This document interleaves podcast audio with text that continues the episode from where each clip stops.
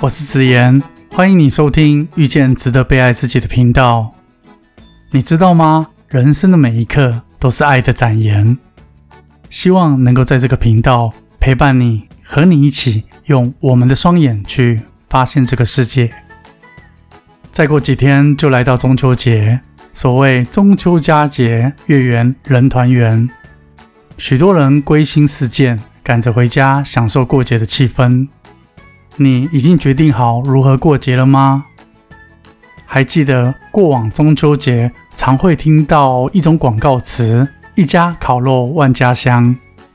在台湾，除了台南人是吃火锅团聚之外，大部分的地区中秋节是烤肉外加吃文旦过节，家人与亲朋好友齐聚在一起，赏着圆月，闲话家常，家家户户呈现出热闹又温馨的画面。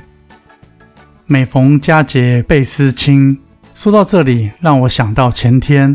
有一位在上个月和先生大吵一架，负气跑回娘家的妇人。他跟我说，这次中秋节他很想回婆家过中秋，和孩子们一起烤肉团圆，但是想到自己还要道歉，然后摸摸鼻子回去，会让先生和小姑们瞧不起，又怕未来在婆家会抬不起头来。我回他说，千万别以为承认错误等同认输，觉得自己输了，觉得自己低人一等，丧失颜面，失去尊严。其实真正有品格的人才有能力适切地对他人说声对不起，给出最诚挚的道歉。道歉这两个字在小朋友的身上很容易做到，反观一般的成年人，在感情和亲情的关系上却经常知易行难。今天我们简短的聊聊，勇于道歉，你才能自带光芒。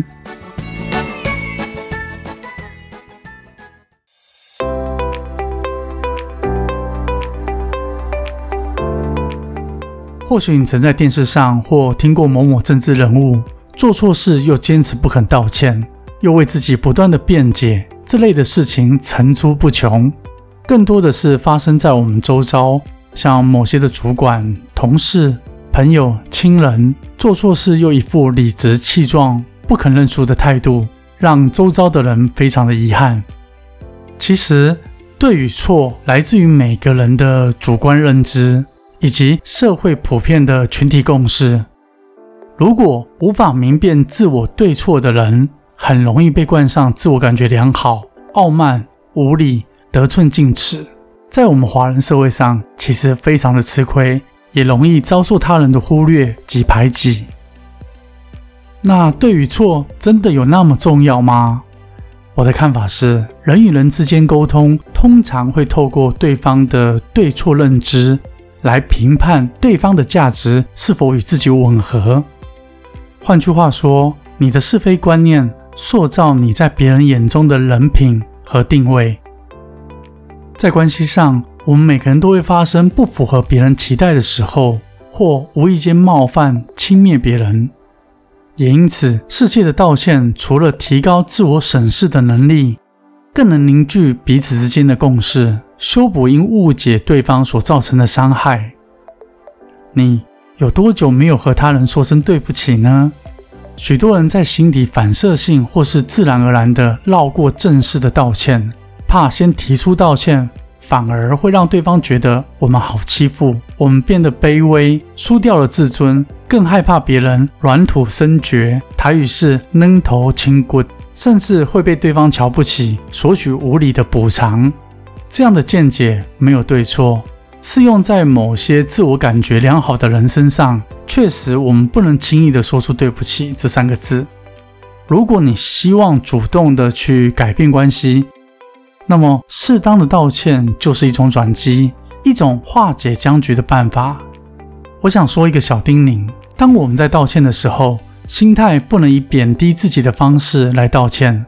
或是太轻易的频频把道歉挂在嘴边，动不动就是对不起。这么一来，很容易流于口头禅或是贬义自己。太刻意的柔软作风凸显了我们无法识别彼此之间的权力关系，不了解眼前的环境中各个不同角色和权力地位，无法做出妥善的进退，也很容易让他人感到过度的卑微敷衍。说对不起就像说我爱你这三个字一样珍贵，是发自内心的一种体悟，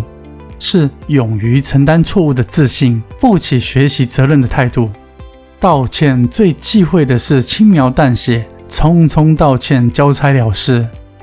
道歉的时候需要：一、带着已经自我检视的谦逊；二、明白事发的主因；三、提出未来具体修正的方式。完成以上三点的道歉，那是多么令人赞叹的自信与成熟啊！我们可以在经历每次的道歉过后，让自己的内心多一次茁壮成长的机会，就像是灌溉稻田里的小稻苗一样，慢慢的抽出结实的稻杆，最后丰收的所得全部归属于你。真诚的道歉能建立出关系中新的起点，不让关系破裂到无法挽回。对于我们的下一代，可以尽早培养正确道歉的方式和态度，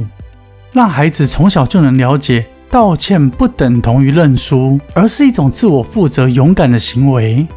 当孩子能面对自己犯下的错误，我相信孩子对于未来的环境变化会拥有更强大的适应能力。道歉不等同于认输，逃避才有可能成为真正的输家。逞强武装自己一点都不难。会先说道歉的人，是因为我们想要在生命中主动画出一个圆。在漫长的余生里，在复杂的人情关系中，